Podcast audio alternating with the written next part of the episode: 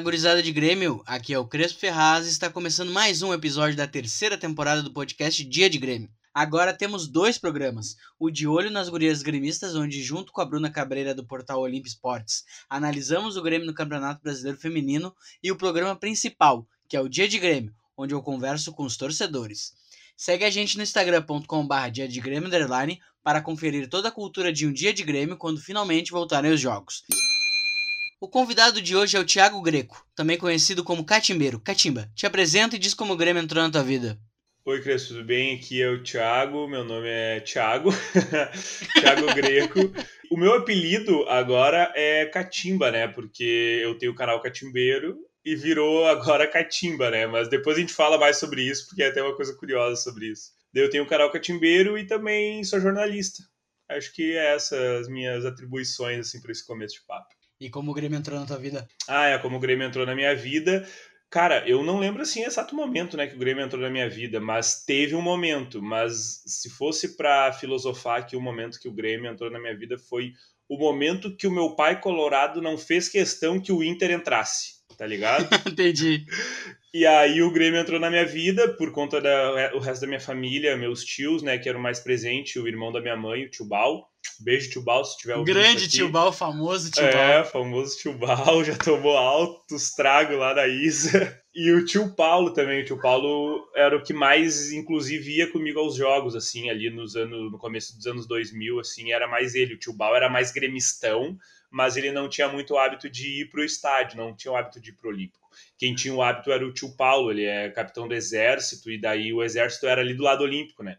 Então era uma mão na roda total, assim, a gente sempre tava por ali e tudo mais, daí a gente sempre acabava indo nos jogos, eu, ele e o Júnior, né, que é o filho dele e o meu primo. E foi assim que eu comecei a ir em jogo, lá no começo dos anos 2000, o meu pai, quando viu que a coisa tava ficando encrencada pro lado dele, que eu não, não tinha mais volta, ele tentou me levar uma vez, duas no estádio, em Grenais, na Mas torcida era, deles. né? Ali já era, porque inclusive ele levou uma vez eu e o meu outro primo, Vini, Nunca vou esquecer disso. Grêmio e Inter, Grenal pela Sul-Americana. Acho que foi pela Sul-Americana. Não, não foi pela Sul-Americana, foi pelo Brasileirão, porque terminou 1 a 1 Eu sei que o Grêmio abriu 1 a 0 com o Nego Christian e a bola bateu na trave antes de entrar. E o meu primo e eu, a gente, na, no meio da torcida do Inter, a gente, feito! Ah, achei que a bola ia bater na trave e ia pra fora, disfarçando, tá ligado?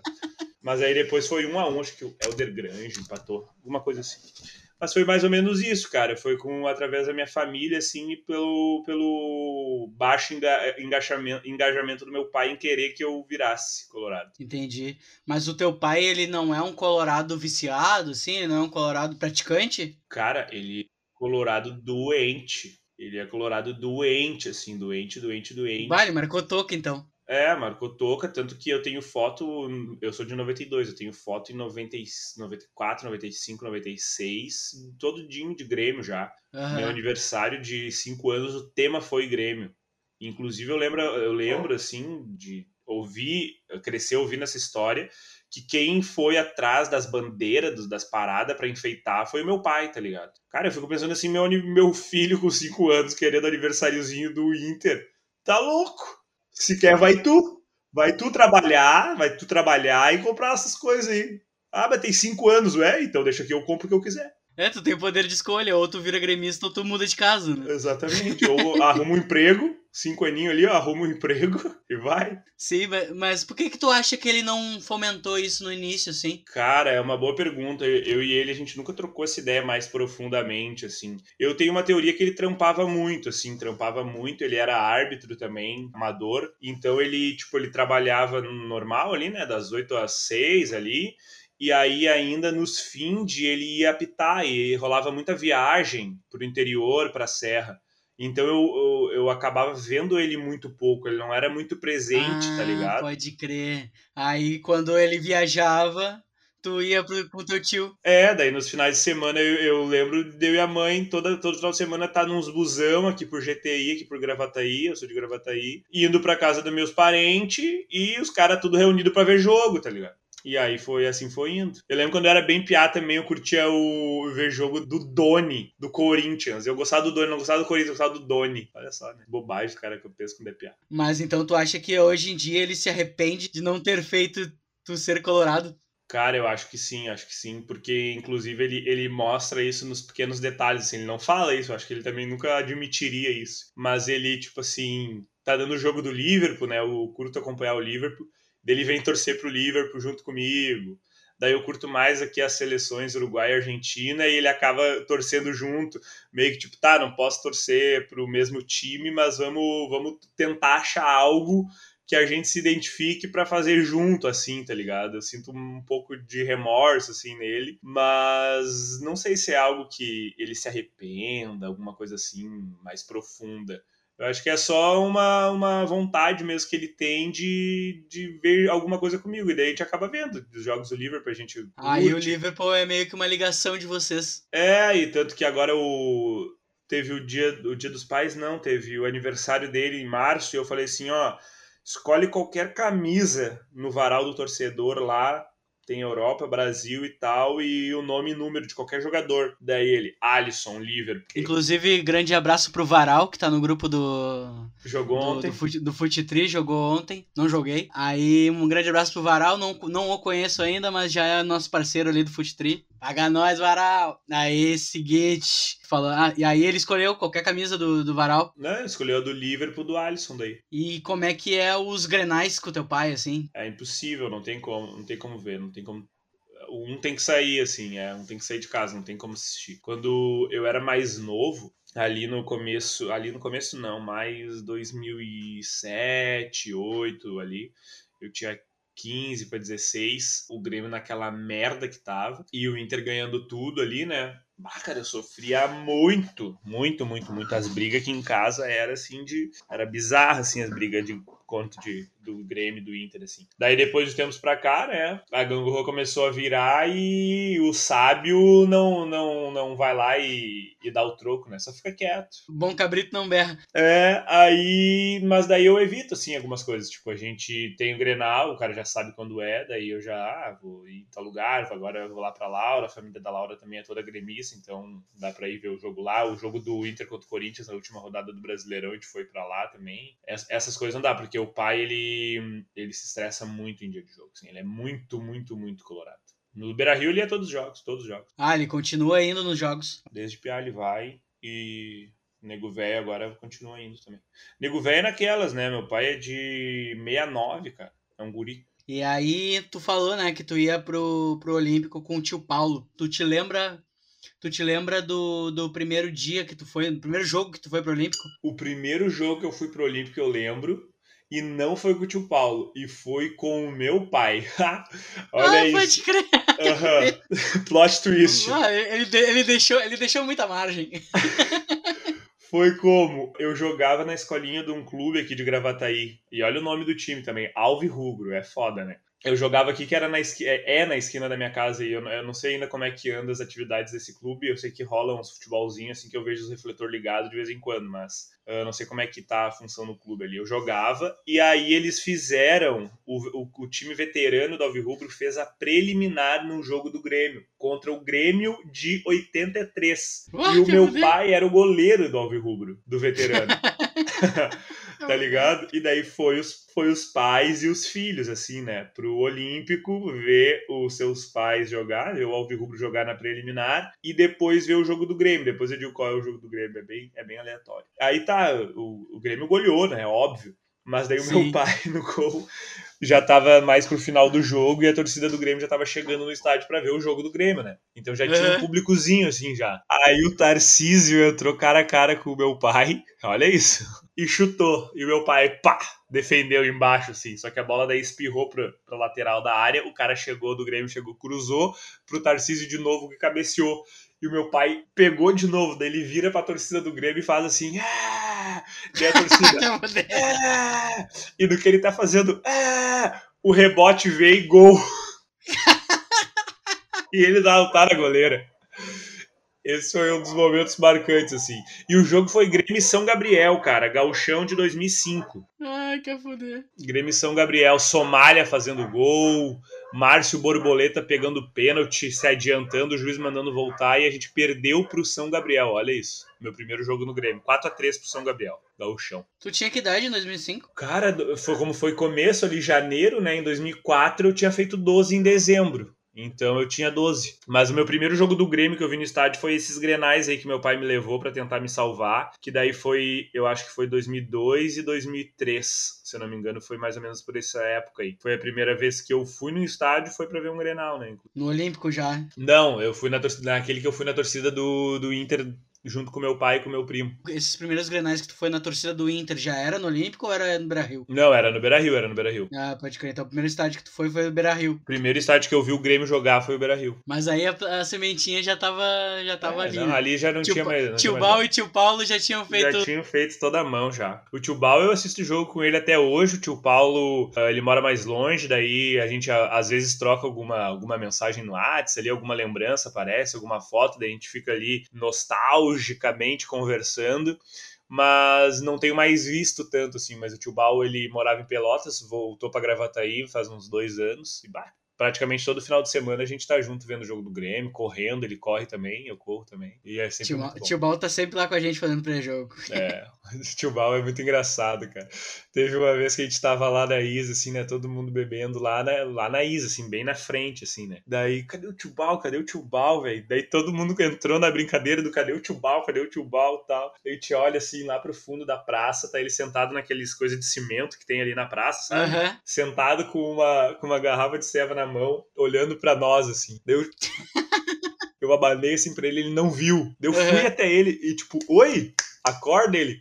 Opa, estava contemplando os jovens. Pior que, ô meu, pior que isso é muito a fuder, né? Aham. Porque eu acho que pro nego velho, assim, ver essa função que se tornou a cultura de um pré-jogo, eu acho que é muito a fuder, né? É muito a fuder e eu acho que os caras meio que passam bastão, assim. Porque eu escuto histórias dele e do, do tio Paulo, quando eles iam pro Olímpico, eles falavam que não tinha nem 1% desse pré-jogo que a gente conseguiu estabelecer na arena hoje. O Olímpico, o Olímpico era muito foda, mas não tinha isso, né? Era, era um pré-jogo lá não era tão foda quanto é na arena, assim. É um Pois é, e, e porque era muito mais espaçado também, né? Eu lembro que a gurizada ali, que hoje eles são o puxadinho tricolor, que, é- que era meio que a turma do do Léo Sveiter, eles ficavam na parreirinha ali, que era perto do Olímpico ali.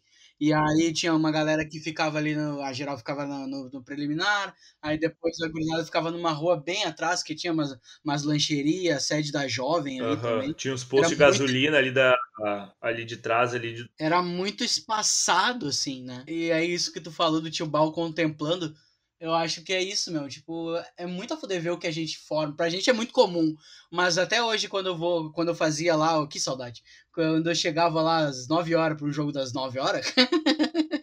às 9 da manhã pro jogo das 9 da noite. Aham. E aí, meu, 21. tu vê que, e aí tu vai documentando e tu vê que tem, por exemplo, dois, dois tipos de núcleos, assim, de, de pré-jogo.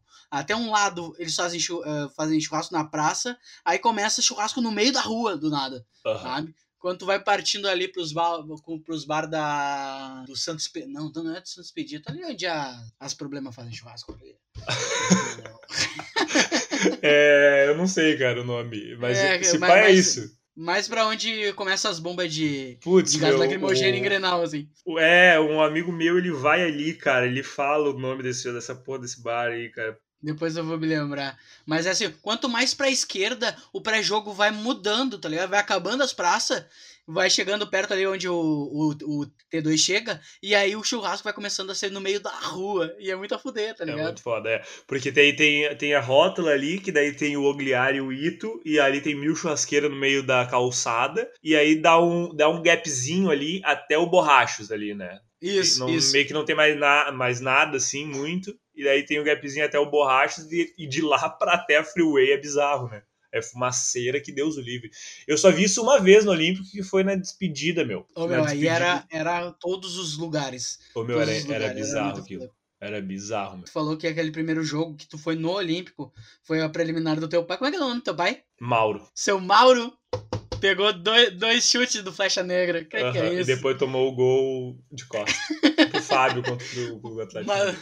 Mas, aí foi, a rivalidade pegou, né? Toma. Tipo, Tirou a atenção e levou o gol. E como é que foi a tua primeira sensação quando tu entrou no Olímpico, assim? Como é que tu se sentiu? Cara, eu, eu, eu confesso que eu não lembro muito bem, assim. Eu lembro que eu fui na superior e, e fiquei atrás do gol, mas no lado, no, na norte, né? A geral ficava no sul e eu tava na superior norte do, do Olímpico. Então eu lembro que eu vi os gols lá de cima, assim, o gol do Somália foi exatamente na minha frente. Não, acho que eu fiquei em cima da geral. Enfim, teria que, teria que ver os gols, assim, para eu saber que goleira foi. Mas, se eu não me engano, o primeiro gol que eu vi do Grêmio foi do Somália, cara. Somália, cruzamento do Jorge Lucas. gol do Somália. E eu acho que esse momento eu lembro. Eu não lembro o momento que eu entrei nem nada, assim. Uhum. Esse momento exato eu lembro, porque eu tava indo, eu tava na arquibancada, saindo, assim, caminhando entre as cadeiras do Olímpico para ir rangar e aí saiu e eu vou olhando, vou indo para frente, mas olhando para trás, olhando a falta que era do lado da área, assim, eu fui olhando, olhando gol, tá ligado? Esse momento eu lembro, eu inclusive tava com um amigo meu da época, que eu não lembro o nome. eu só sei que o apelido dele era Omelete. É a única referência que eu tenho dele. Rafael, talvez, não sei. E tava eu e ele, daí nós dois comemoramos o gol do Somália juntos. Essa é mais ou menos a primeira lembrança que eu, que eu tenho, assim. Daí depois eu lembro dos outros lances do jogo, de ter ficado bem puto, porque o juiz mandou voltar um pênalti, o Grêmio abriu 3 a 1 e tomou 4 a 3 Foi esse, assim, mais ou menos, desse Grêmio São Gabriel, assim. E aí, a partir de 2005, tu começou a ir direto no é, estádio? É, daí eu comecei a ir direto no estádio. Aí em 2005 eu já fui numa boa quantia de jogos, não tanto quanto eu gostaria. Que foi bem o ano que que, é que a gente voltou. Foi o ano que o Grêmio jogou a Série B e voltou para a Série A, que era uma loucura, todo jogo era uma loucura. E eu fui em alguns jogos ali em 2005. O cara comprava ingresso na Multissom. Multissom é muito mais. Multissom é muito mais. A musiquinha que dava nos alto-falantes do Olímpico. Ah, era muito foder. É, daí depois, 2006, ele tinha aquele lance da Nescafé, cara trocava o rótulo lá do Nescafé por ingresso. Fui em alguns jogos daí 2006 também, mas isso isso a gente fala de uma criança de 12 para 13 para 14 ali, né, 2005, Criando 6, caráter, né? Criando caráter, porque aquele time criava caráter. Nossa, total, o empate era os caras voltavam faceiro para casa, né? Voltava assim, ó, deu 2006, é, mas é que na real 2005 a gente ganhou de todo mundo né? Ali da reta final do ano. Aí, 2006, o Grêmio fez uma baita campanha no Brasileirão também. Então, teve algumas alegrias no Olímpico, várias goleadas, Ponte Preta. Teve Santa Cruz também, Fortaleza. É, teve, teve umas goleadinhas, teve uns, jogo, uns jogos bem emblemáticos, assim, em 2006. Aí, 2007, mas o ano, assim, que eu passe, que eu lembro ah, hoje, que eu tenho certeza que eu fui em todos os jogos foi 2009. A partir de 2009, que daí eu tinha 16 para 17, é? 92 para 2019, para 2009, 17 anos, daí eu passei em todos os jogos de Mortal Buzz aqui em Gravataí. Mortal Bus que existe até hoje, desde 2005. Em 2005 foi, a, foi o primeiro ano que tu começou a ir no estádio e tu tem na lembrança, vivo na, na tua cabeça, o dia da, que o Grêmio subiu, Batalha dos Aflitos, assim, como é que foi? O... Total, total, vivo, assim, como se fosse amanhã, assim, bizarro. E eu lembro daquele, daquela reta final ali de Série B, todos os jogos eu lembro, assim, eu tenho uma lembrança. Uhum. Contra a Portuguesa, os dois jogos, contra o Náutico os dois jogos e contra o Santa Cruz dois, os dois jogos ali. Também do quadrangular semifinal também lembro. Mas mais precisamente sobre a, Batalha dos Aflitos, eu tava aqui em casa, aqui onde eu moro hoje atualmente, e eu tava com o Davi e com o Leonardo. Leonardo Gomes, inclusive, depois virou jogador, não é o mesmo, mas coincidentemente o nome dele é Leonardo Gomes. E o Davi José da Silva Pereira, dois grandes amigos meus de infância, anos e anos e anos e anos e anos juntos, gremistões também, até hoje, dois gremistaços. E estávamos ali, no auge dos nossos 13 anos, ajoelhados de mão dada no pênalti do Bruno Carvalho. Daí ele perde, dá na trave, daí dá o intervalo e eu tenho uma mágoa muito grande desses dois homens que eu citei agora, porque eles foram tomar café no intervalo nas suas casas, que são aqui na mesma rua, e não voltaram para ver o segundo tempo comigo. E eu tive que ver o segundo tempo sozinho daquele jogo. E, cara, eu lembro de tudo, assim, cara. É até foda lembrar, assim, porque tu. Tipo, eu lembro de TVzinha ali, né? 29 polegadas e tal. Tubão, botar a poltrona do papai, assim, na frente da TV e só esperar. Daí começou aquela brigaçada toda, comecei a passar mal. Minha mãe veio, me deu sei lá o que que ela me deu, até hoje não sei, me deu um, uma água com sei lá o que, me deu um rango, é, me deu uns rango assim. A lembrança que eu tenho mais desse lance do pênalti, depois desse fuzuê todo que deu, foi que quando o Galato pega, a bola bate nele e sobe. E eu lembro nitidamente que eu tava na poltrona do papai, uh, inclinado para frente, então a poltrona não tava, sabe, deitada, ela tava como se fosse uma cadeira. E eu tô com a cabeça para frente e quando o cara bate e a bola sobe, eu vi gol. Eu achei que tinha sido gol. Pode crer, aquela bola que bateu no joelho dele. A bola que dá no joelho dele sobe e eu achei que tinha subido e, e batido em cima da, da rede, sabe? Na, na, na, parede da rede por dentro. E daí eu me toco para trás, assim, de olho fechado, quando eu achei que tinha sido gol. A poltrona do papai inclina toda para trás, eu fico praticamente como se fosse uma pessoa que veio a falecer. E eu escuto o Rogério Correia, narrador, falando escanteio. Tipo assim, pegou Galato. Daí eu volto assim. Opa, como eu, assim? Caralho, pegou. Aí eu saí correndo, fui lá na rua, saí correndo pra rua, assim, tal tal, voltei. No que eu voltei, tá o Anderson entrando cara a cara com o goleiro, gol, e eu já voltei pra rua. E aí, quando eu saio pra rua, assim, já tá todos os gremistas aqui do meu bairro na rua, todo mundo muito louco, e a gente saindo correndo aqui, porque uh, se Porto Alegre tem a Gate, aqui em Gravataí tem a 79, né, que a gente apelidou carinhosamente de Gate 9. Aí todo gravataense, para comemorar um título, vai para lá, e daí todo mundo saiu correndo, literalmente correndo, não era carro, não era nada, era correndo para 7-9, assim. E ali, para mim, eu considero esse jogo, esse título aí, o mais importante da história do Grêmio. Pode até ser polêmico, ah, uma Série B ser o título mais importante da história do Grêmio. Mas eu penso assim, se o Grêmio não tivesse ganho do São Paulo Brasileirão de 81, ia ganhar eventualmente depois.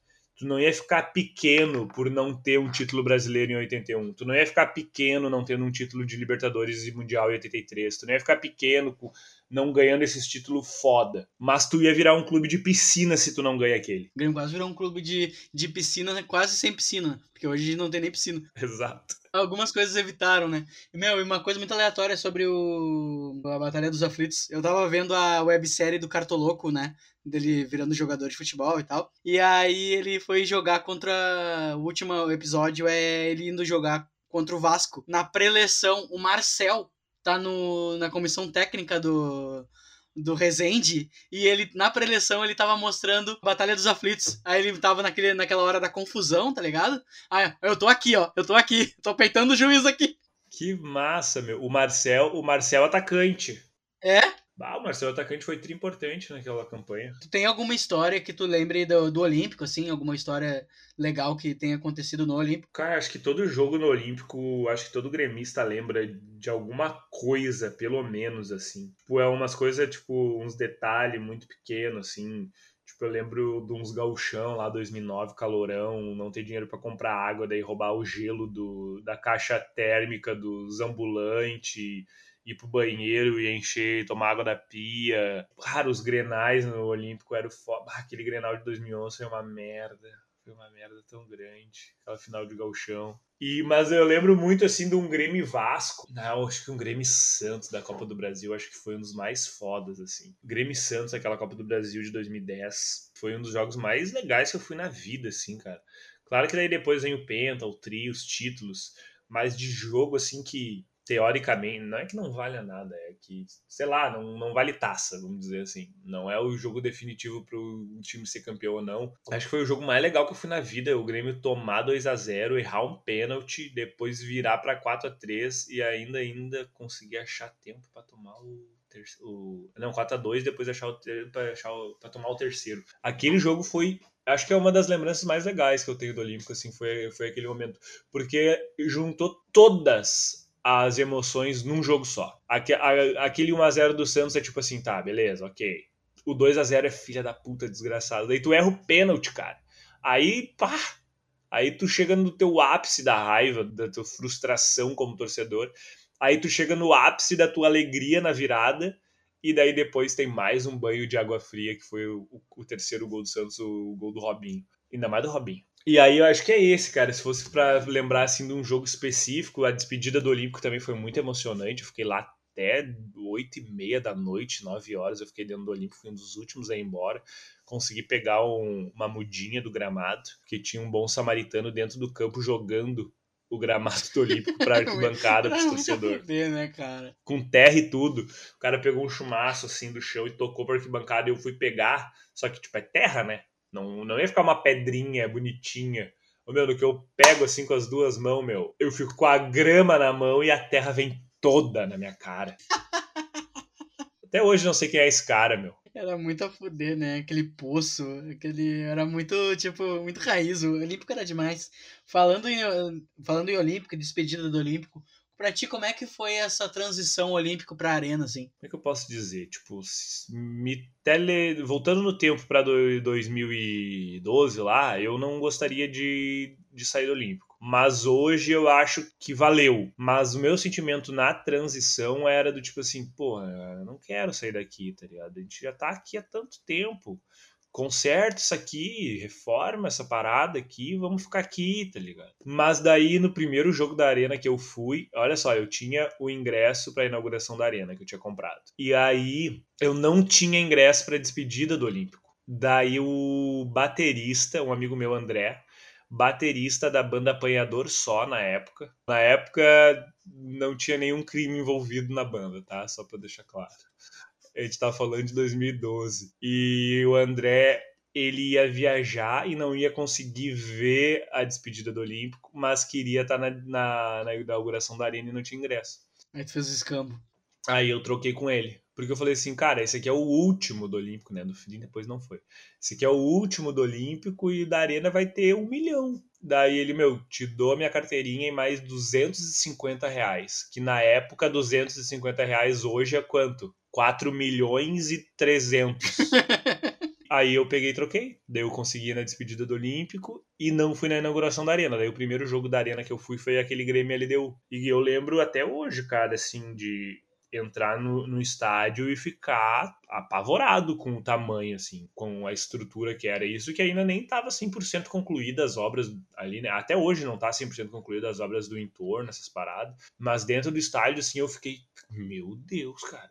Isso aqui é coisa de filme, tá ligado? Isso aqui é coisa de filme. Eu nunca tinha visto uma obra daquela dentro dela, assim era uma novidade muito grande para mim. Eu falei, cara, é sério que eu vou vir aqui todo final de semana ver jogo do meu time? Caralho. Pensei assim, né? E daí, e essa época, 2012 e 13, foi uma época que eu ia para jogo sozinho. Porque lembra desse meu amigo Leonardo que eu falei? A gente, a gente meio que rompeu ligação por esses anos aí, por uns motivos pessoais dele lá, enfim. E aí eu ia sozinho, cara, porque eu sempre ia pro Olímpico de carro com ele. Ele tinha um Fusca cinza e a gente ia com esse Fusca, né? Depois que a gente parou de, de Mortal. E aí depois eu não tinha como ir, eu ia de Sojil, né? Sojil Banzo, de linha. E eu ia 2012 todo, eu fui assim, e 2013 também. Então, nesse jogo contra a LDU eu tava sozinhaço. Eu lembro que eu tava na sua, não conseguia ingresso para geral. Ainda era bem conturbado. Era, ainda era bem confuso esse lance de comprar ingresso, assim, tal, né? Aí eu comprei na Sul lá e, e o gol do Elano foi exatamente na minha frente. Se não tem rede, a bola bate na minha cara. Meu, essa parada de ir no jogo sozinho é, é uma parada que eu aprendi, tá ligado? Quando eu comecei aí, eu tentava ah, agilizar aqui, ah, vamos junto, vamos junto. Quando, quando eu descobri que eu era mais feliz não combinando nada e chegando sozinho e do nada me vi cheio de gente, aí, opa, não tem problema ir no jogo sozinho, eu vou encontrar os meus lá, tá ligado? É isso. Aí que surgem os amigos de Grêmio, né, velho? É, e esses amigos de Grêmio é um bagulho muito bizarro, porque, tipo assim, ó, no momento que tu chega na Isa, por exemplo, que é o nosso caso ali na sede, o rosto da pessoa não importa, o que ela trabalha não importa, nada importa naquele momento. É simplesmente Grêmio ali, entendeu? É muito doido esse lance desse dia de Grêmio, porque independente de quem chegue ali, uma pessoa que tu nunca viu na vida, ou teu melhor amigo, ele vira a mesma pessoa ali. Aham, uhum, pode crer. E se esse desconhecido, se é, tu não precisa fazer um esforço grande para ele virar um amigo. Porque quantos amizade, quantas amizades o cara não tem hoje que construiu ali? Eu e tu, por exemplo, é uma. Foi ali que a gente se conheceu. Meu, eu lembro que eu tava vendo um vídeo teu de pré-jogo, a gente não se falava ainda, e eu apareço caminhando bêbado no fundo, assim. a gente não se conhecia ainda. Olha eu ali, cara, no canal do Catimbeiro. Então, pra ti foi bem tranquilo, assim, essa transição Olímpico Arena não, não, não Foi, foi não tranquilo, um... foi tranquilo. Como a gente não eu não tinha muita cultura de pré-jogo lá no Olímpico, nos jogos que eu ia, porque quando eu ia de carro com o Léo, a gente chegava bem em cima do laço, com meu tio também. De Mortal Buzz, o pré-jogo era mais o Banzo ali, né? A cantoria no Banzo. Então eu não sentia falta de. Eu chegava na arena em cima do laço e entrava. E aí depois que eu come. Cara, eu demorei assim uns anos, cara, para começar a adquirir essa cultura assim de dia de Grêmio, de pré-jogo. E começou lá no bar do tio Ayrton. Bar do tio Ayrton é na mesma rua da Isa ali, seguindo mais pra frente. Se entrar no Borrachos, em vez de pegar a direita, segue reto, tá ligado? Tem uma pracinha ali com uma quadrinha de futebol bem na frente. O que não falta no Maitá é pracinha. É uma pracinha, é verdade. E aí eu comecei a ir nos pré-jogos ali. E ali eu vi que era muito foda o que tava acontecendo. Era muito. Porque é esse lance ali que a gente tava falando antes, entendeu? Independente da pessoa que tivesse lá, tu ia trocar ideia como se fosse o teu best friend forever. Agora, antes da gente partir pro, para a segunda parte do podcast, quero perguntar como que tu começou a criar conteúdo de Grêmio, certo? Mas vai um pouco antes do conteúdo de Grêmio. Eu quero que tu conte aquela parada que tu foi na torcida do, do Inter, né? Antes de ser o uh, produtor de conteúdo de Grêmio. E consolou o cara lá no, no, no gol e tal. Começa daí e aí, aí vai para criação de conteúdo de Grêmio. 2014, depois da Copa do Mundo, eu fiz uma viagem para o Uruguai onde eu fui assistir a semifinal da Libertadores daquela, daquele ano, que foi Defensor e Nacional do Paraguai. E era no Estádio Centenário. Meu sonho era estar no Estádio Centenário. E lá eu já fiz uns takezinhos, uns videozinhos, umas fotinhos, assim, para registrar, porque era o meu sonho ir num jogo no Estádio Centenário. Aí, quando eu voltei para Porto Alegre, eu me credenciei na SEG, né? Me credenciei na SEG e comecei a cobrir os jogos da dupla Grenal para o Sport Sport é um, é um site que fala só de futebol do interior. E eu comecei a fazer a dupla Grenal porque eu estava do lado aqui, eu tinha os acessos todos. Então eu fazia cobertura para o Twitter e para o site deles, escrita pela SEG, né? Então eu ia nos jogos do Inter e do Beira Rio. E em 2013 eu trabalhei na Grenal e antes de eu ser admitido, o Thiago Suman era o chefe. E ele falou Não, assim: apaga tudo que tu tem referente ao teu time na internet. Então isso me ajudou muito, tá ligado? Porque eu já não tinha mais nenhum resquício de Grêmio nas minhas redes sociais. Então eu conseguia ir pro, pro Beira Rio fazer os jogos e ninguém tava ligado e também ninguém ia achar, porque se botasse lá arroba Tiagreco, sei lá, qualquer coisa, não ia achar. Não ia achar tweets antigos, postagens minhas com a camiseta do Grêmio, que a gente cansa de ver, né? Os caras sendo hoje em dia. E então isso me deu uma liberdade tranquila. Quem ia saber seria meus amigos colorados se me encontrassem lá. Mas a gente parte do princípio que daí meus amigos colorados não iam fazer nada, né? Vamos partir desse princípio. Eles iam me preservar. É, eu acho. Daí eu comecei a fazer isso. E aí todo jogo eu contava para as pessoas, bah, tava, mandava uma foto ali, 2014 já tinha WhatsApp, né? Acho que já mandava ali pelo WhatsApp, sei lá por onde. Mandava, e daí, ah, que massa, não sei o quê. Daí às vezes eu mandava, ah, o Pedro Ernesto aqui do meu lado. E aqui no Rio Grande do Sul a gente tem esse fenômeno, né, que jornalista é celebridade. Uhum, tá exatamente. Para os mais exatamente. velhos, principalmente, assim, de tipo, agora que o Jornal do Almoço, eu lembro até hoje, foi um evento no Jornal do Almoço quando os comunicadores da Gaúcha foram e as pessoas viram a cara deles pela primeira vez, no começo dos anos 2000 lá. Meu Deus, o Pedro Ernesto é assim, meu Deus, o. Os caras fazendo confrarias, né, e tal. E é bizarro até hoje, ah, até hoje, tu, quando tu conversa com uma pessoa mais velha, a força que, por exemplo, tem os programas da Gaúcha ainda, né, cara? A força que o sala de redação tem. Tipo, é o sala de redação que demitiu o técnico deles, por exemplo. Daí, porra! É bizarro, porque a gente vive uma outro, outro tipo de consumo de conteúdo, né? É verdade. Aí todas as pessoas falavam assim: ah, filma aí, tira uma foto com o Pedro Ernesto, não sei o que e tal. Mandou um abraço. É, mandou um abraço pro Pedro Ernesto. Eu uso o Pedro Ernesto como referência porque eu acho que fica. Acho que sintetiza bem o que eu tô dizendo. Assim. Aí um dia eu falei assim: Tá, então eu vou mostrar, vou fazer uns videozinhos aqui da arena e fazer uns videozinhos do Beira Rio no dia que eu for lá, mostrando para essa galera que tem curiosidade dos meus amigos, familiares, como é esses bastidores ali, né, de dentro do. Daí eu fazia um take e falava assim, ó, ó pai, tô aqui na zona mista do Beira Rio, é assim, ó, tu entra por ali, tu sai por aqui, o, a tal empresa é ali, a tal nananã é aqui, aí se tu for reto aqui, tu cai não sei onde, e fiz um videozinho assim, mandei para ele no WhatsApp e tal. Aí no, nesse, nesse mesmo meio tempo aí, isso já era 2015, tá? Eu já tava um ano fazendo esse trampo. Aí, nesse, daí, nesse reta final de 2015, começou a bombar muito o Mil Grau do Corinthians. Só que eu não conhecia, não, nunca tinha caído na minha timeline. Até que no final de 2015 caiu na minha timeline a porra do Mil Grau. E aí eu falei assim: vou fazer um vídeo igual a esse amanhã no Grenal. Que tinha um Grenal no outro dia no Beira Rio. Eu vou ir para a torcida do Grêmio, porque nessas horas eu não consegui esconder. Eu não ia conseguir ver o Grenal lá. Eu vou para a torcida do Grêmio, dou uma desculpa qualquer no vídeo do motivo para eu estar aqui e cubro o Grenal igual esse maluco fez o jogo do Corinthians aí, que ele tinha ganhado o Brasileirão, era uma parada assim. Peguei e fui. Só que eu filmei, Crespo, tudo, cara. Eu filmei eu acordando literalmente. Tipo assim, ó, eu abri o olho e botei o celular na minha cara. Aí, gurizada, começando o vídeo aqui e tal. Hoje eu vou cobrir aí o dia de Grêmio. O dia de Grêmio não, né? Um, um dia de Grenal, não sei o quê. Aí eu fui no mercado. Eu filmei eu indo no mercado. Tô indo no mercado. Tô indo ali comprar queijo. E tudo isso tá no vídeo, cara. É bizarro, assim. Daí eu volto ainda, do mercado. Ainda tem esse vídeo? Tem tô fazendo um, um sanduíche. Tanto que o vídeo tem, tipo, sei lá, uma hora e pouco. E só Metade isso. Metade tá é o pré. Metade é o pré. E o Grenal foi 1x0, gol do Vitinho no, na rateada do, do Eraso. E ali começou o canal. No outro jogo foi Grêmio e Atlético Mineiro na Arena. Tá, mas esse vídeo aí que tu gravou foi pro Sport, Sportier ou já direto no Catimbeiro? Não, já foi pro Catimbeiro. Aí eu criei o canal porque o Catimbeiro era um blog que eu tinha que eu falava de futebol uruguaio. E o nome era Catimbeiro. E aí eu só transformei o nome. Só que aí é que tá um ponto interessante, porque eu criei o canal e o nome do canal é Catimbeiro.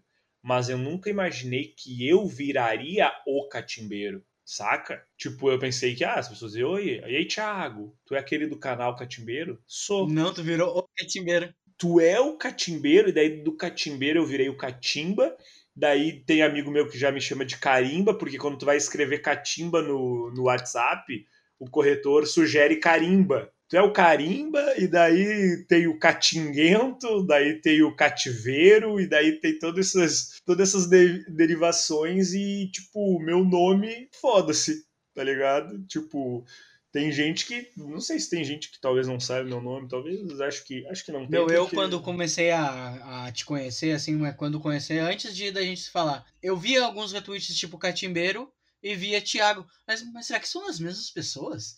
Entendeu? Eu ficava no Twitter assim, ah, meu, mas. E eram fotos diferentes assim, mas esse aqui não parece ser esse aqui. E eram as mesmas pessoas. Mas volta um pouquinho no tempo. Eu quero saber daquele dia que tu filmou o Colorado chorando. Então, aquele dia é o seguinte a partir daí desse Grenal, 2015, novembro de 2015, eu fui em todos os jogos do Grêmio e do Inter Arena Beira-Rio, fazendo vlog do jogo, cobrindo o jogo. Igual eu faço hoje na Arena, eu fazia na Arena e no Beira-Rio. Exatamente igual. Fazia o pré-jogo com os caras lá, comia churrasco com os caras lá, me enturmei lá, tá ligado? Fiz toda essa mão para trazer um conteúdo, mas era totalmente jornalístico. Se tu pega esse vídeo meu, eu falo assim, Olá, começando mais um vídeo aqui no canal Catimbeiro. Nananana. Hoje o Internacional vai jogar tal jogo pela rodada tal. Eu sabia tudo, eu estudava para trazer as informações.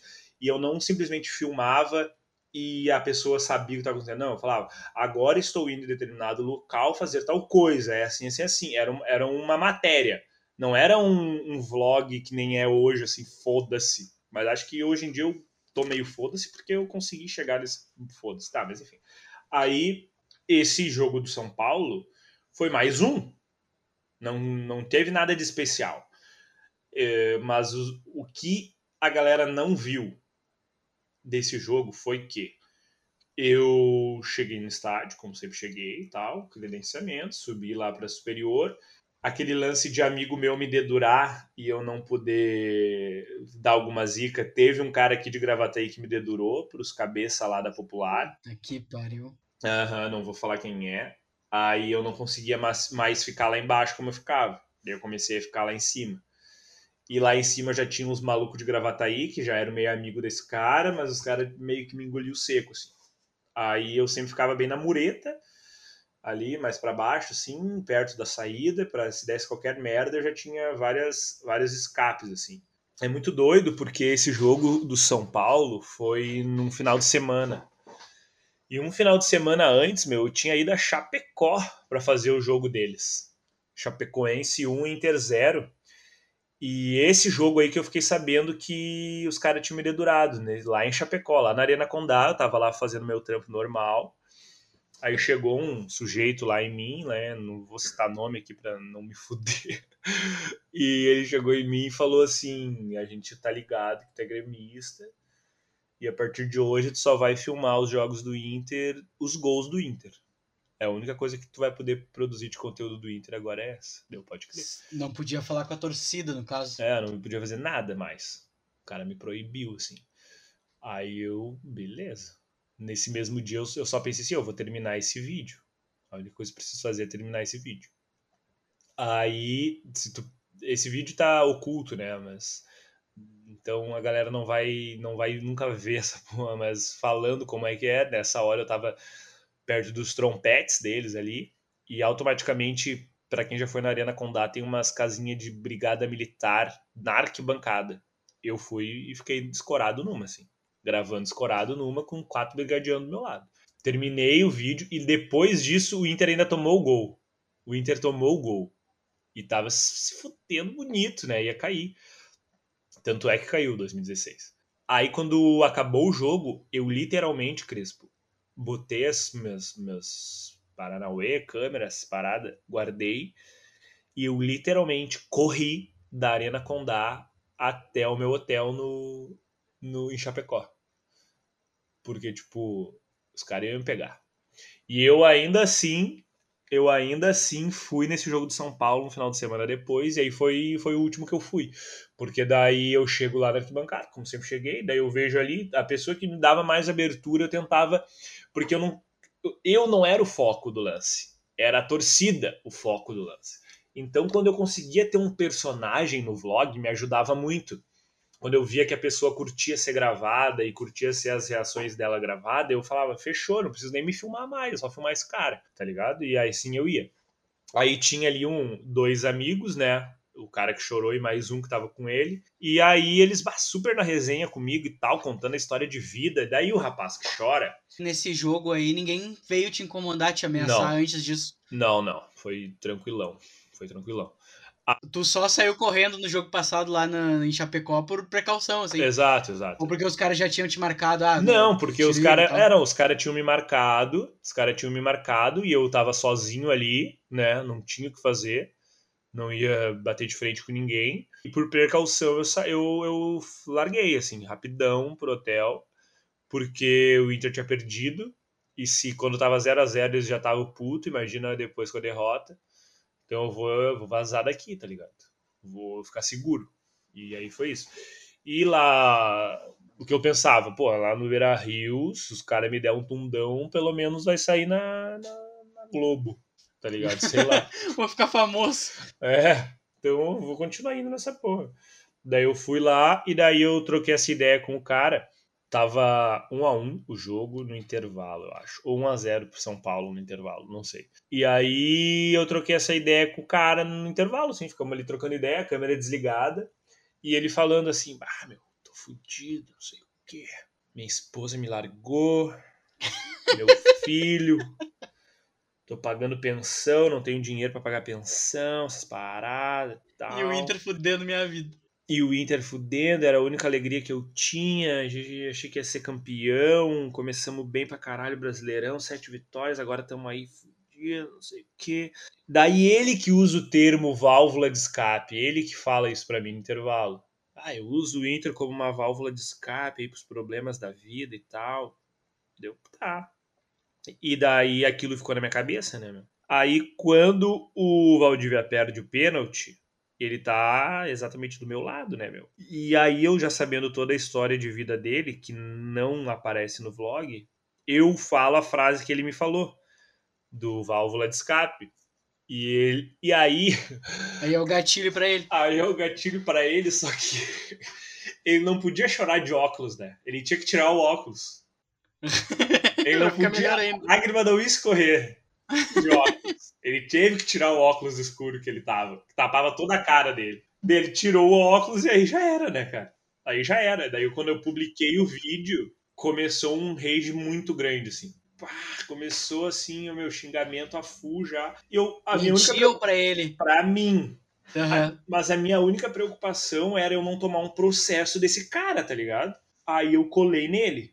Ô, meu, olha só, tu quer que eu tire? Qual é que é? Me fala aí que eu faço. Ele, não, não, não. Pode deixar. Isso aí é colorado, pá, não sei o que. É o sentimento que eu senti ali no momento. não tenho nem, vergonha nenhuma. Futebol a gente comemora, a gente chora. Ah, que bom que tu teve. anotou o contato dele, né? Tu Sim. estreitou a relação. Sim. E aí. Não, mas foi só momentaneamente, foi só ali e deu, nunca mais. A única notícia que eu tive dele é que, por conta daquele vídeo, ele tinha conseguido um trampo, né? Que ele, tava, ele falou que estava desempregado, ele conseguiu um trampo no Inter, parece, e até a associação, o Inter queria dar para ele grátis e pá, umas paradas assim. Mas tu mudou a vida se... do cara. É, eu não sei se isso foi pra frente depois, mas o Inter entrou em contato comigo um cara lá de dentro do Inter falou, meu, me dá o contato do cara que aparece no teu vídeo aí e tal, porque deu na Band, deu na... Deu, de saiu tanto tudo, que né? viralizou né? a parada. É, saiu em tudo isso, Globo Esporte. Ah, pra mim foi uma merda, assim, cara, e eu acho, e eu, e eu confesso que eu fico bem... Eu não, até hoje eu não identifiquei qual é o sentimento que eu fico, mas eu fico com um sentimento estranho de eu ser lembrado ainda por essa parada. Talvez por eu não querer, talvez fique mais ainda. Daí, tipo assim, eu fico pensando, caralho, meu filme meio penta, o tri, a, a, a Recopa, e os caras falam do, do Colorado que chorou, meu. De vez em quando esse vídeo sempre volta à tona, né? Ah, eu comemoro cada dia que passa sem ele voltar à tona. Pode crer. Tu viu as, o tanto de coincidência que essa má fase do, do Inter tem com a má fase do Grêmio ali nos anos 2005, 2006? Porque o, o Inter caiu em 2016, o Grêmio caiu em 2004. Aí em 2017 o Inter voltou. 2005 o Grêmio voltou. Aí em 2018 2018 o Inter classificou para Libertadores e em 2006 o Grêmio classificou para Libertadores. Aí em 2007, daí em 2007 o Grêmio teve o vice da Libertadores, o Inter teve o vice da Copa do Brasil em 2009. Aí em 2008 o Grêmio foi vice-brasileirão perdendo daquela forma. E o Inter foi vice-brasileirão perdendo dessa forma. Exatamente no mesmo período de tempo, cara. É muita semelhança. E daí tu começou a, cri a, a criar conteúdo a partir daí, né? A partir de, de 2015. 2016, quando deu esse negócio do, do cara que chorou no vídeo, eu foquei o canal, já era reta final de 2016, daí a partir dali o Grêmio foi penta, um mês depois, alguns meses depois. E aí, depois de muito pensar, receber muita ameaça de morte, inclusive, eu falei assim, quer saber, meu, isso aí serviu para aprender e tal, legal, foi bacana, o canal chegou até aqui, muito por conta disso aí, muito obrigado. Só que, só que cara, chegou o momento de eu, de eu ser quem eu sou, assim, de verdade e tal. E aí, 2017 arrancou já, eu tinha certeza que o Grêmio ia ser campeão da Libertadores, é foda falar isso agora, porque foi mas eu tinha certeza que o Grêmio ia ser campeão da Libertadores, tanto que o meu projeto desde o início do ano era ir em todos os jogos do Grêmio em 2017. Eu tranquei a faculdade, peguei a grana da, da mensalidade para pagar minhas viagens e tal. Não trampei o ano todo. Foi um ano todo voltado para o canal, assim, desde o início. É, eu cheguei aí a 30 jogos seguidos, dentro, fora e dentro, até julho, junho talvez. De janeiro a junho eu fui em todos os jogos do Grêmio eu interrompi a sequência em 2017 por conta. Lembra que teve um Grêmio e Chapecoense 6 a 3 em Chapecó? Lembro. Esse dia aí deu uns vendaval, uns bagulho louco, assim, uns temporal. O carro da comissão do Grêmio capotou com a Catiúcia e o Fernandão.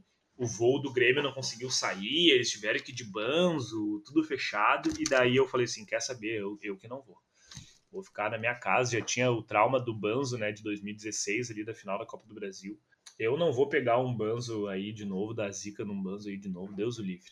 Aí interrompi a sequência, e daí se o cara não vai num jogo, é tipo assim, se eu ir em todos os jogos, menos um, eu não fui em todos. E se eu for, se eu for em todos os jogos, menos 20, eu também não fui em todos. Então daí eu desapeguei um pouco disso, sim, porque eu fui em alguns jogos bem aleatórios, tipo Grêmio e Flamengo numa nega rincha pela primeira liga, tá ligado? Eu fui nos jogos muito desnecessários, gastei uma grana muito desnecessária nesses jogos que eu poderia ter ido para Guayaquil, que foi o jogo que faltou da campanha da Libertadores. Podia ter ido para Abu Dhabi, se não tivesse gastado. Mas também não ia chegar lá no final do ano com o canal do jeito que tava e tal. Então eu entendo que uma coisa justifica a outra, assim. E ter concluído daí esse ano de 2017, né? Com o título da Libertadores, eu acho que foi ali um momento que me consolidou, assim mesmo, nas redes sociais, que a gurizada começou a, tipo, caralho, esse canal é ponta firme e tal. É isso que eu queria te perguntar, assim. Entre 2015 e 2016, tu, se, tu ia nos jogos, gravava, mas não se dedicava tanto quanto se dedicou em 2017, isso? É, exatamente, porque eu não dava opinião, sabe, Crespo? Eu não não fazia nada, só fazia uma cobertura, fazia uma matéria de. Mas já tinha minutos. alguma repercussão entre 2015 e 2016? Ou foi em 2017 que tu só se dedicou pro Grêmio? Até 2016 tu. O canal teve um boom gigantesco, cara. 2015 ainda. Eu cheguei a 10 mil, 15 mil inscritos, assim, em poucos meses. Aí quando eu, quando eu foquei só no Grêmio, o canal chegou a 30 mil, assim, hoje tá chegando a 50. E foi nesse momento, assim, que o canal chegou a, a crescer bastante, assim, as minhas redes sociais também acabaram tendo números legaisinhos, assim, né, junto com o YouTube, mas tudo, assim, eu acho que foi por conta do YouTube mesmo. Se não fosse o YouTube, minhas outras redes sociais não teriam alguma, se é que tem, relevância hoje. O momento que eu virei o cara que eu pensei, que eu me liguei, que, tipo, cara, eu posso fazer, dar opinião, essas paradas, assim, e trocar uma ideia mais profunda, foi o momento que eu parei de fazer vídeo que a gurizada começou a me cobrar. Em que momento que tu viu, assim, sem ser em número de views, tá? Sem ser em número de views. Mas em que momento que tu viu que tu era um dos grandes influenciadores da torcida gremista? Cara, foi no momento que eu parei de fazer vídeo, parei de aparecer e a gurizada perguntava o que estava acontecendo e, e elas, as pessoas queriam saber de mim, assim naquela época que tu meio que enjoou. Na, a gente, eu já, eu já tava, a gente já era amigo nessa época, assim, eu acho. Sim, foi 2018, foi depois, depois da Recopa ali.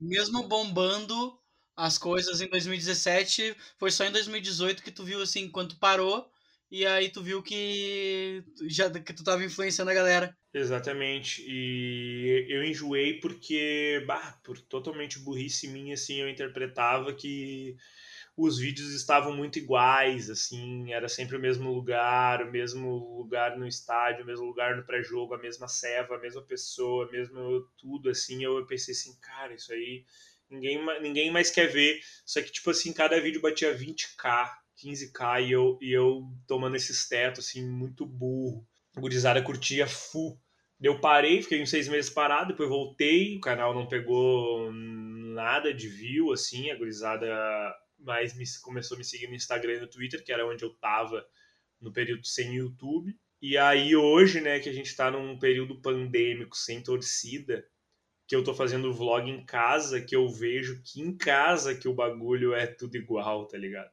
Que como eu queria que tivesse tudo igual na arena. Sim, exatamente. Porque uh, segue uma receita de bolo, né? Por exemplo, a, o pré-jogo segue uma receita, uma receitinha de bolo. Tu vai, tu vai gravar, grava as mesmas coisas e tal. É praticamente o mesmo jogo, mas sempre tem uma situação nova, né? E eu não conseguia ver isso. Eu ficava muito na pressão do tipo assim, tá, que que, que o Jordan vai ter que falar hoje para ser engraçado? Tipo, será que o Everton vai ficar bêbado? Será que o Crespo vai querer fazer a abertura do vídeo? Será que a Tainá vai subir na vaca? Sim. Eu sempre tinha que esperar depender de uma coisa assim para o pré-jogo ter valido a pena. E é impressionante como isso faz bem pro cara do interior, né, meu? Que não tem possibilidade de ir pros jogos, né? Exatamente, As, as mensagens que eu mais recebo, assim, é, é da galera do interior falando assim, cara, uh, depois de meses vendo o teu canal, me sentindo na arena, fui influenciado a juntar uma grana e sair aqui de Uruguaiana e conhecer a arena que eu nunca tinha conhecido. Não posso ir na arena porque eu não tenho dinheiro, moro longe e os teus jogos parece que eu tô dentro da arena. Eu boto aqui, eu apago a luz do quarto, eu, a minha TV é grande, parece que quando tu filma para frente, assim, parece que eu tô no meio da torcida. Essas mensagens assim, eram muito, muito massa de receber, assim, muito massa. E hoje em dia, fazendo os vídeos em casa, meio que a galera se identifica também porque tá todo mundo vendo o jogo de casa, né? Mas é muito doido para mim pensar assim, cara, milhares de pessoas me assistem vendo o jogo em casa, assim. Para mim é, é, um negócio meio inacreditável, assim, ainda. Cara, eu tô com uma saudade de. Porque eu tava documentando o dia de Grêmio no, no Instagram do dia de Grêmio, né? Eu tô com uma saudade de passar por, por pré-jogo, de pré-jogo em pré-jogo, piquetezinho, vamos chamar de piquete, né? De gurizada em gurizada, fotografando carne, velho. Eu tô com uma saudade disso, velho. Uma saudade, uma saudade. E os comentários assim, da galera que realmente não vai pro jogo, assim, sabe? Eu consegui fazer um público bem que. de gente que ia pra arena um pouquinho e tal. E um negócio da tua. da, da tua produção de conteúdo que eu achava muito massa de participar também, era do A Ceguaia Grêmio. A, a gurizada vinha e falava, e aí, Catiba, Cara, não o sei meu que é canal Grêmio." cresceu por causa disso, Cris. Só por causa disso. Sim, porque porque o como é que o cara de Santa Rosa vai me conhecer?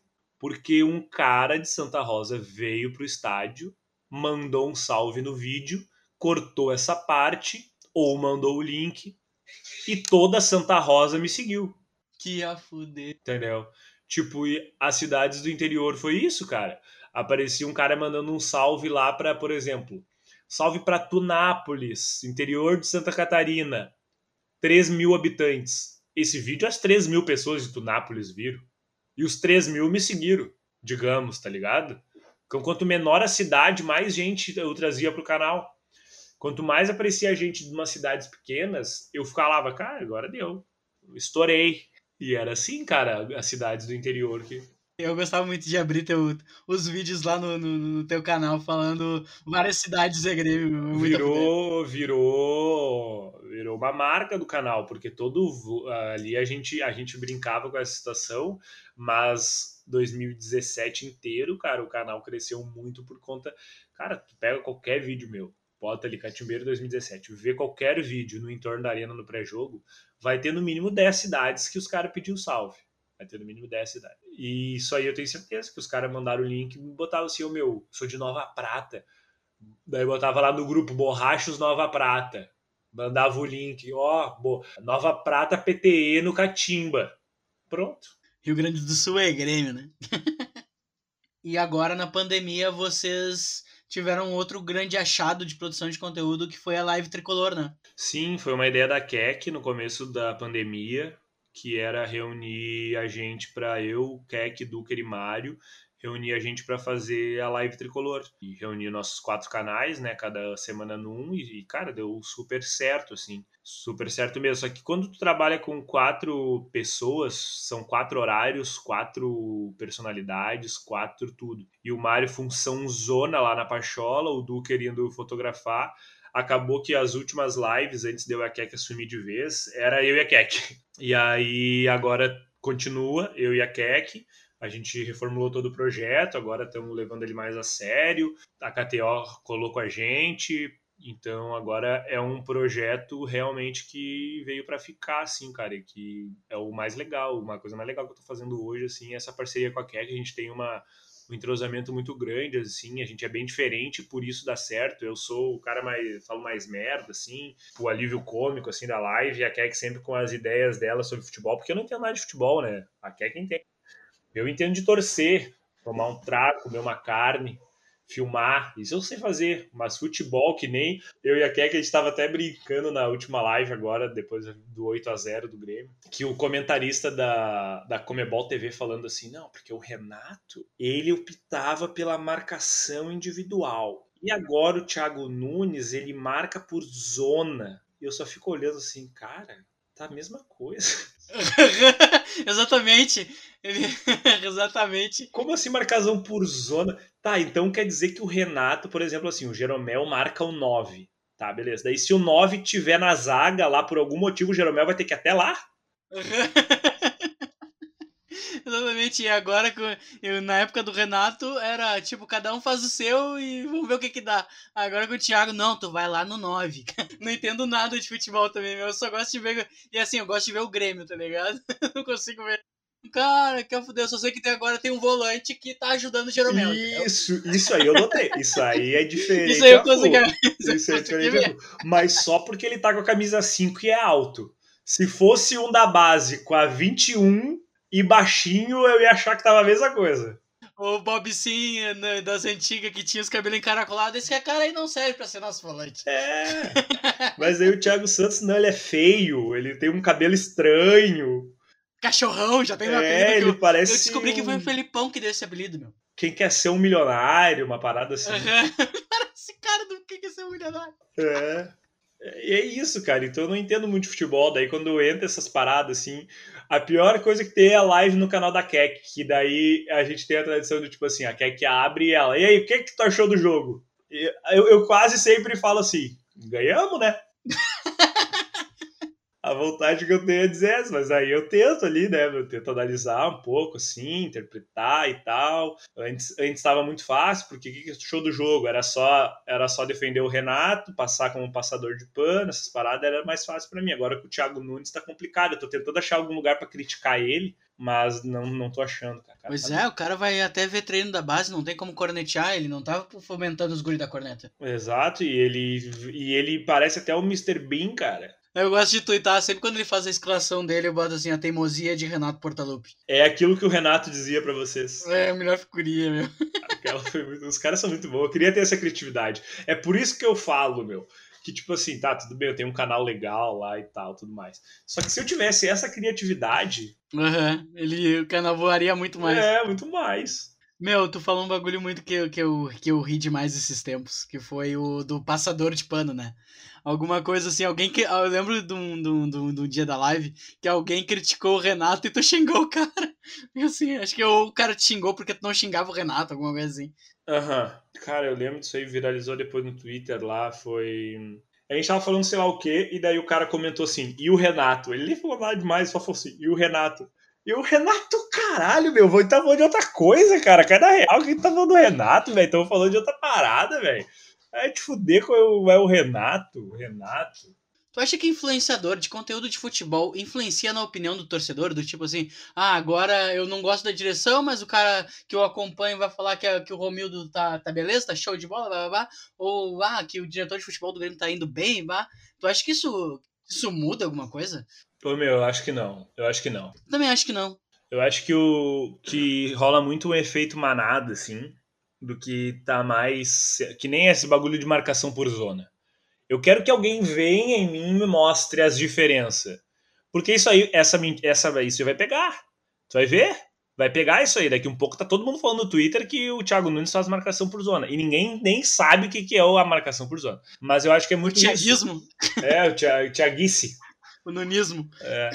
E aí, é, eu, eu falei, né, quando o, o, o Thiago Nunes veio, agora eu sou catimbeiro, portalupista e nunista. Eu não sei se rola essa influência, eu acho que não. Mas eu sei que rola é muito esse efeito manada, assim, uma opinião dita várias vezes, ela acaba, acaba virando uma verdade, assim, incontestável. Se tu vai contra ela, pronto. E também tem que ver muito, a gente, a gente toma muito como base o Twitter ali e tal, né? Mas daí tu vê é só fake, um monte de fake comentando, assim. E daí, às vezes, eu ia assim, tipo, fora Renato, né? Os caras falando. E daí eu ia no perfil da pessoa, tipo assim. Daí na bio tava ali, 15 years, sagitariano. Eu, cara, Não, né? Enzo.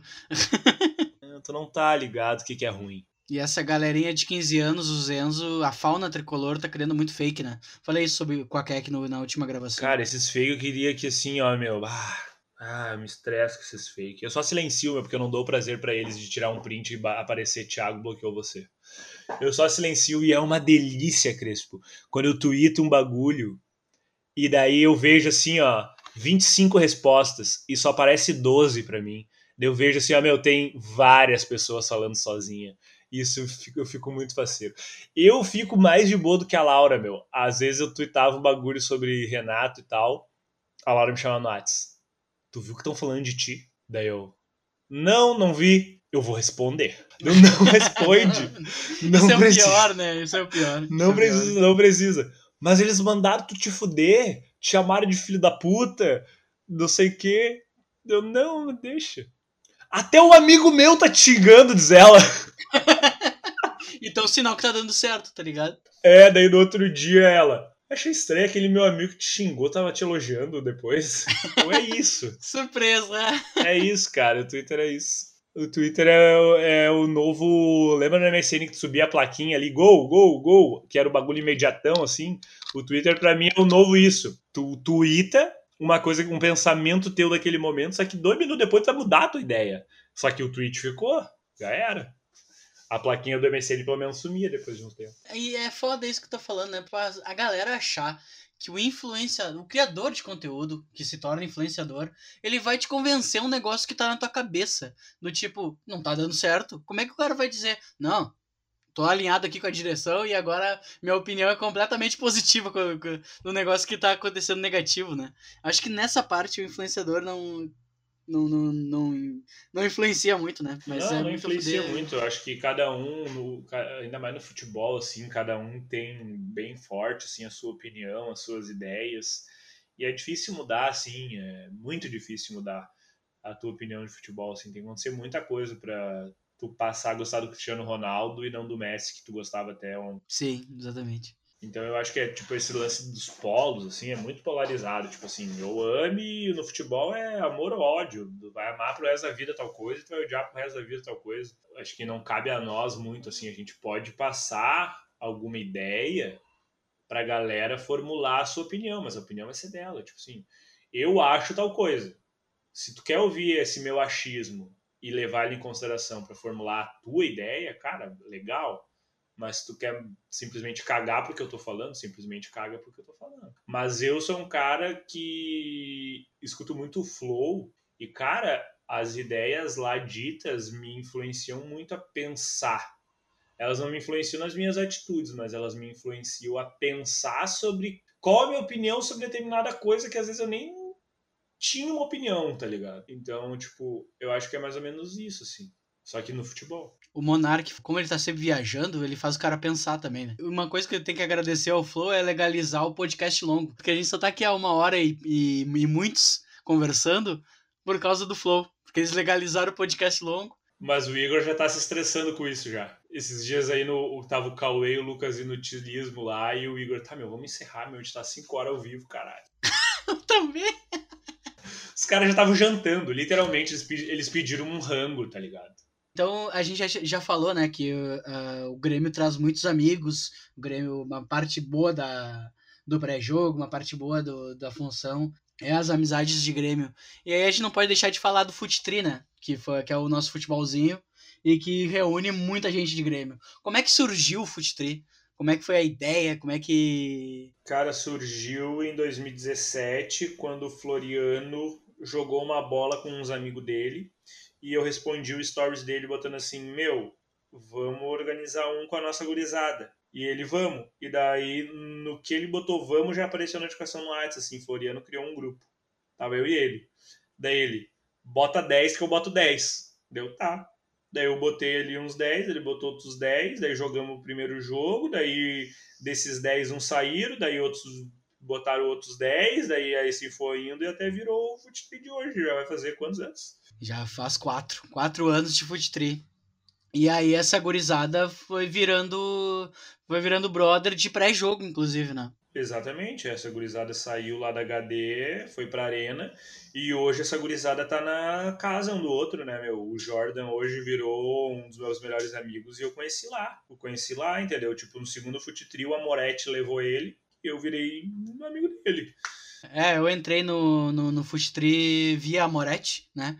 que a gente sempre sempre foi de galera sempre foi de, do futebol aí sempre foi do de convidar uh, ah tem que um convida o outro aí passa pela aprovação né da gurizada tem até votação e tal aí hoje tipo é muito a fuder que já jogou com a gente uh, vários vários famosos né Darley Anderson Anderson Polga o Alex Xavier e aí virou essa gurizada de de fazer pré-jogo, frequentar um na casa do outro tal, muito a fuder, né? E, e, é esse, e até no, nos momentos que não tem jogo durante, a, que não tive, tinha jogo durante a pandemia, era esse grupo que segurava, tipo, era muito a fuder, porque virou um grupo de debate também, né, de futebol e tal, tem os entendidos.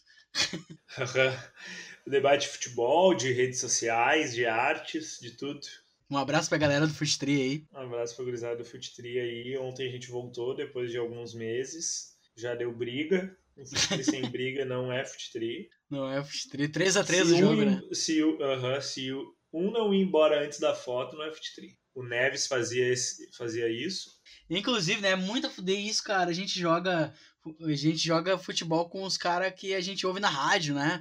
Rola, Márcio Neves, Faturi. Aí tu chega para comprar uh, um, um, uma roupa do Grêmio, tem o Tiaguinho, que joga com a gente. Aí tu vai pra. Aí o cara que organiza a torcida foi o cara que criou o, o Fute junto com o Cativa. E aí é muito a fuder, meu. Um abraço aí pra toda a gurizada. Aí Amo tem vocês. o Duca que jogou conosco um tempo. Daí o Ebel. O Chico, o Ebel. Tem o Adams, tava no começo lá. O Adams jogou, jogou o primeiro Fute. Sim, todo final do ano a gente joga no joga um, um futebol campo no, no, no, no, Sesc, que é a fuder pra caralho também. Ah, que foguete aquele dia, meu Deus do céu. Então, encerrada essa ode, essa homenagem ao Futri. Beijo pra galera. Beijo pra galera, beijo pra galera. Amo vocês, gurizada. Então a gente pode ir para a segunda parte do podcast, que a gente ainda está na primeira a gente pode ir para a segunda parte do podcast, que é Dias de Grêmio Inesquecíveis. Aqui, dificilmente acontece, mas já aconteceu. Uh, pode ser aquele jogo que tu viu em casa, mas foi inesquecível de alguma maneira. Ou aquele que tu foi pra cancha, chegou 9 horas pro jogo das 9 horas, fez o pré-jogo, não sabe nem como voltou para casa. E, e, eu queria dizer assim, eu, eu lembro de, de acompanhar um conteúdo teu, acho que em 2017, quando tu foi pro Uruguai de carro. Fez uma trip de carro, acho que até com o Tibal. Sim, foi para Grêmio e São Lourenço. Grêmio e São Lourenço na Argentina. A gente foi de carro até Colônia. E daí de Colônia a gente pegou o barco, né? Ali de Colônia Sacramento para Buenos Aires, barcão. E aí colamos em Buenos Aires para esse jogo contra o São Lourenço. Essa trip foi muito a fuder. Essas trips pro, com o Grêmio, assim, são os dias de Grêmio mais massa, assim. É esses jogos fora, assim. Para mim, o jogo mais Tipo assim, não existe jogo mais massa de ir é Grenal no Beira-Rio. Para mim nada bate isso, comemorar um gol lá é o maior gol, é uma comemoração assim inacreditável. E cara, eu tenho um carinho muito grande assim, né, pelos dias de Grêmio que deram os títulos, né, pro Grêmio. Foram muito importantes, foi muito marcantes assim, tanto pessoal como profissional assim. Ah, foi muito inesquecível assim, cara, ter vivido tudo que a gente viveu. Mas como eu te falei antes assim, desses jogos que não são os habituais, né? Que nem levantamento de taça. Teve aqueles jogos que eu fui na campanha do Grêmio em 2017, consegui conhecer o deserto do Atacama, em Calama lá, Grêmio e Iquique. O Iquique é de Iquique, mas estava jogando o jogo em Calama lá no estádio do Cobreloa. E como é que foi essa viagem para Grêmio São Lourenço, que, eu, que essa que eu, que eu abria o assunto, assim, tipo... Cara, essa viagem foi o seguinte, foi eu, o Tio Bal, o Vini e o Lucas. O Vini é filho do Tio Bal, meu primo. O Lucas é casado com a Gabi, filha do Tio Bal. E aí a gente foi nós quatro, de carro, 2016 uh, Libertadores, era fase de grupos ainda, no Evo Gasômetro, e aí, cara, eu lembro que a gente, eu saí daqui, peguei um busão para Pelotas, e de Pelotas, meu tio morava lá, a gente foi para foi de carro para lá. E cara, é muito louco assim, tu, tu eu curto demais assim viajar de carro. É. Muito mesmo, assim, ainda mais em quando tá com uma companhia muito massa assim, que era o caso. Bah, e quem tava na carona ia tomando um trago daqui lá, e aí pra, atravessamos todo o Uruguai, né, até chegar em Colônia de Sacramento. E teve uma passagem muito engraçada que eu cheguei em Pelotas um dia antes da gente ir, de fato, pegar a estrada. E daí eu e meu primo, a gente foi dar um rolê de Fuca no Laranjal, atolamos Fuca, conseguimos atolar o Fuca na areia. Ah, fizemos uma epopeia lá. E essa viagem daí foi, cara, a gente chegou lá, a gente ficou bastante tempo até. Teve um lance até estranho que a gente achou que até ia morrer. porque a gente chegou um dia antes e tinha jogo do Boca na Bomboneira, a gente queria ir, Boca e, Col e Colom. E aí a gente chegou lá pro jogo, para comprar ingresso não, não podia, era proibido comprar ingresso, só sócio. E aí a gente pegou e achamos uns cambistas lá. Aí os cambistas, não, Uh, a gente vai, eu vou te dar a carteirinha de sócio, só que quando acabar o jogo tu vai ter que ir em tal lugar devolver as carteirinhas de sócio. Deu, nana, esquece. Daí eu só falei pro cara assim, beleza, a gente só vai ali no hotel buscar o dinheiro e voltamos. Nunca mais voltamos. Que era certo que nós ia tomar o atraque. Certo, certo, certo. Devolve lá num bequinho. É, cara, foi tipo isso. Entra ali à direita, esquerda, papapá, e vai ter uma casa de tal jeito, entra na casa, dá pro cara o bagulho. Aham, uhum, tá. E aí tu te lembra de mais algum jogo em específico, assim, que, que seja inesquecível? O mais inesquecível de todos, assim, eh, para fugir do habitual, foi o Grêmio Zamora lá na Venezuela. Que eu, Junei e a Xuxa eram os únicos gremistas lá, né, na Venezuela. O Grêmio ganhou de 2 a 0 eu fui com a delegação, e daí foi o dia que eu conheci o Junei, né, pra quem não sabe é o pai do Ramiro, ex-Grêmio, que virou meu amigo, o Junei, né, não o Ramiro, o Junei virou meu amigo, até hoje a gente troca ideia. E aí, cara, Venezuela, hoje em dia tá mais tenso, eu acredito, do que naquela época, mas naquela época ainda estava bem, uh, já estava, aliás, bem tenso. A inflação em 800%, o exército tomando conta das ruas, sem iluminação, não dava para sair do nosso hotel. E nós estávamos no hotel do Adélis Chaves, que é irmão do Hugo Chaves, que é dono do Zamora. Caralho! E daí ele ficava lá na recepção o tempo todo, assim grandão, assim, gordão, com 5, 6 segurança. Ele ia fazer xixi e 10 segurança junto com ele. E lá era, por exemplo, assim, 17 reais era 17 mil bolívares venezuelanos. E aí o cara ia comer um, um prato, assim, caro lá no, no restaurante do hotel, era 10 reais. Risoto de camarão com alho poró, 8,50. Tipo assim, umas paradas assim. Só que daí era 8 mil. Daí tu imagina tu pagando 8 mil em nota de 100. Porque a nota maior deles lá é 100. E daí, às vezes, eu tava, a gente ia almoçar ou jantar com entre 10 pessoas. E era uma conta só.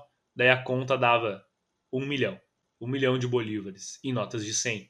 Eles tinham uma maquininha, tipo Breaking Bad, que botava o dinheiro e fazia assim. Trrr, para contar o dinheiro, tá ligado? Por causa da crise deles, pode crer. Por causa da crise deles. E daí o estádio lá era o La Carolina. E o nome da cidade é Barinas. Interior da. É 500 quilômetros de Caracas. Daí o voo foi daqui até Manaus, a gente parou em Manaus, daí de Manaus a gente foi para Barinas. E aí o estádio lá, o La Carolina, o estádiozinho foi feito para a Copa da Copa América de 2007, que foi na Venezuela. O estádiozinho então era bem ajeitadinho assim. Aí eles queriam que a gente ficasse, porque era só nós três e torcedor do Grêmio, queria que a gente ficasse nos camarotes lá, numas paradas. Eu falei, não, quero ficar na arquibancada. Entrei até em Rusa com o Gilney lá. Não, eu quero ficar na arquibancada. Eu vim aqui para torcer, não vim aqui para ficar socado do ar-condicionado, não, quero ficar na arquibancada. Aí fiquei na arquibancada, larguei a câmera lá e, meu, e cantei os 90 minutos como se eu tivesse sozinho. O Junei ficou tomando chimarrão, a Xuxa tava com o pé quebrado, ficou sentada, e eu fiquei cantando os 90 minutos. Esse jogo nem, não tinha nem geral lá? Nem geral? Não tinha nada, era só nós três. Caralho, mano. Aí teve, teve uma hora, eu lembro até hoje, aos 25 minutos do segundo tempo, o Marcelo Groi vira para mim e pergunta quantos minutos tinha de jogo. Quer poder? Cara, eu juro, cara. Ele virou para mim, ei, ei, ei, bateu assim no punho perguntando o tempo. E daí eu jurei quantos minutos? E ele, 25. Daí eu, duas vezes 10, assim com a mão, uma vez 5. E ele, Ei. E aí, quando acabou o jogo, uh quando acabou o jogo, nós fomos. O, o Junei podia entrar onde ele queria, né? Entramos até no vestiário. Daí a gente entrou lá em tudo, daí os jogadores falando, caralho, dava pra, dava pra ouvir tu cantando mais que aquela meia dúzia de gente deles lá, não sei o que e tal. Mas que massa. Que foda, tá ligado? Que foda. Ele ganhou o jogo e ele começou a trajetória pro Tri. E outra coisa interessante desse dia aí foi que.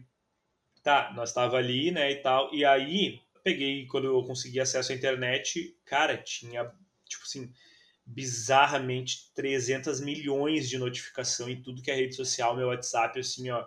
Porque a câmera te filmava. Porque a câmera me filmava e só tava eu cantando. E daí a galera, tipo, tweetando sobre e botando assim. O Catimbeiro acaba de ser aplaudido no brechó. Tipo, quando filmou a torcida, quando me filmou, tipo, o brechó comemorou como se fosse um gol, assim, a galera que tava lá falou. Que foder, meu. E eu, caralho, moleque, só tô ali de boa fazendo o meu e eu, eu fiquei.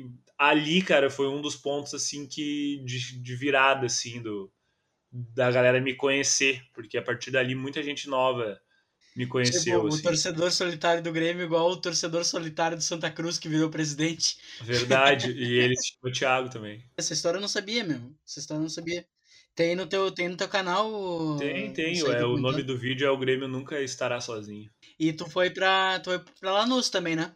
Eu fui pra Venezuela nesse jogo, daí depois eu fui pro Deserto no jogo contra o Iquique, depois eu fui pra Assunção no jogo contra o Guarani, depois eu fui para Mendoza no jogo contra o Godoy Cruz, fui pro Rio contra o Botafogo, não fui para Guayaquil e fui para Lanús. Teve várias histórias, né? Do, do, mais alguma história que te marcou lá no, em Lanús, ou também, Lanús também, mas uh, e também nesses outros jogos que tu citou, de toda essa temporada 2017? É, o, o jogo da Venezuela acho que foi marcado mais por isso, assim, né? Por eu ser o único. Aí o jogo do Chile ali, cara, ter conhecido o deserto, assim, foi uma experiência muito massa, assim, pra minha vida. E tinha altitude e tal.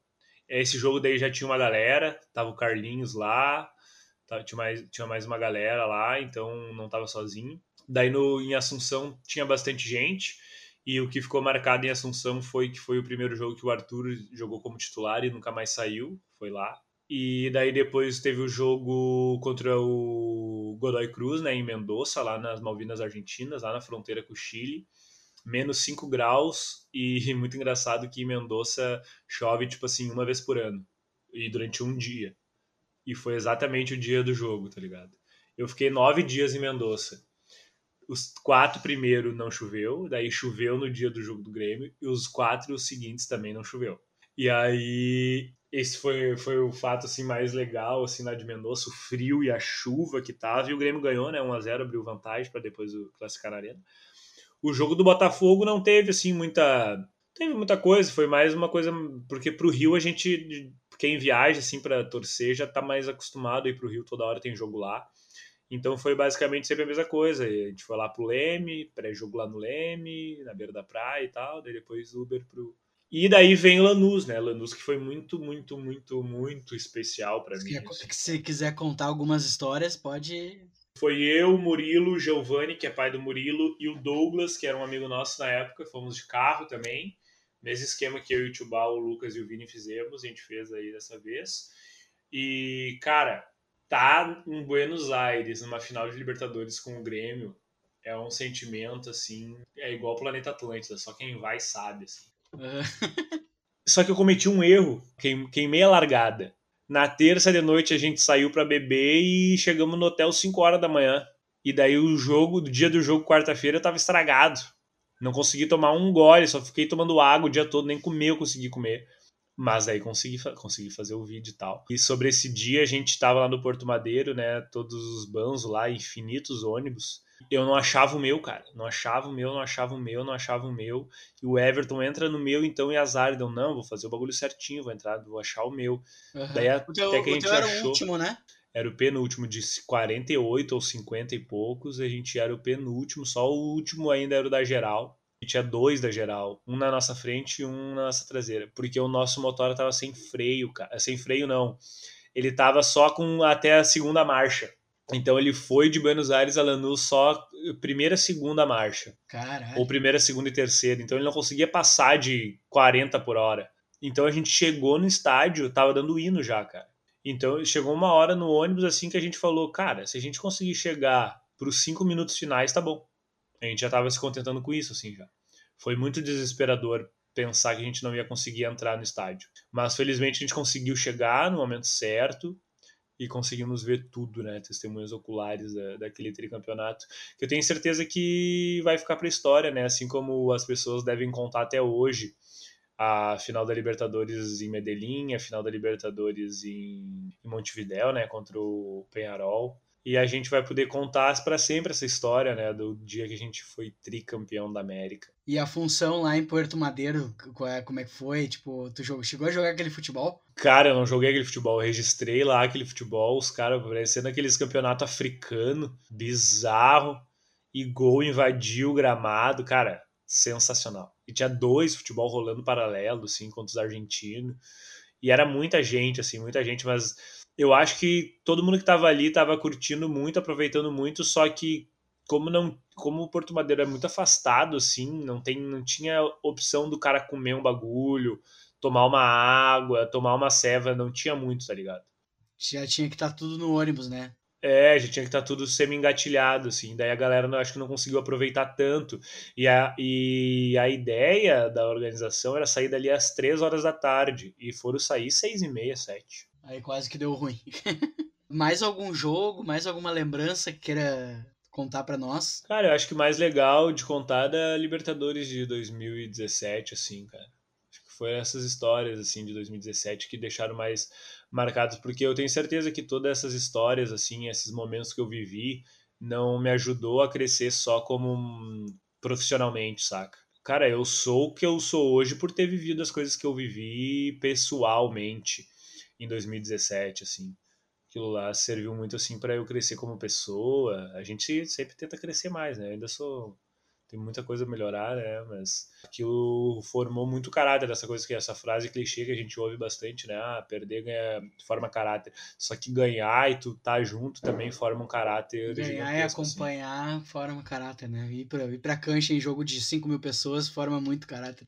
Então chegamos ao fim do segundo episódio da terceira temporada do Dia de Grêmio. Catimba, cara, muito obrigado. Demorou nosso demorou para acontecer o nosso papo, mas aconteceu no, no momento certo. E queria te agradecer por ter aceito o convite e te convidar para sempre voltar quando tiver novas histórias. Agora, quando, quando voltar os jogos, vai ter novas histórias e aí podemos fazer só só de historinha, que agora a galera pode conhecer mais da tua trajetória, tua, tua história, pá, como o gremismo surgiu.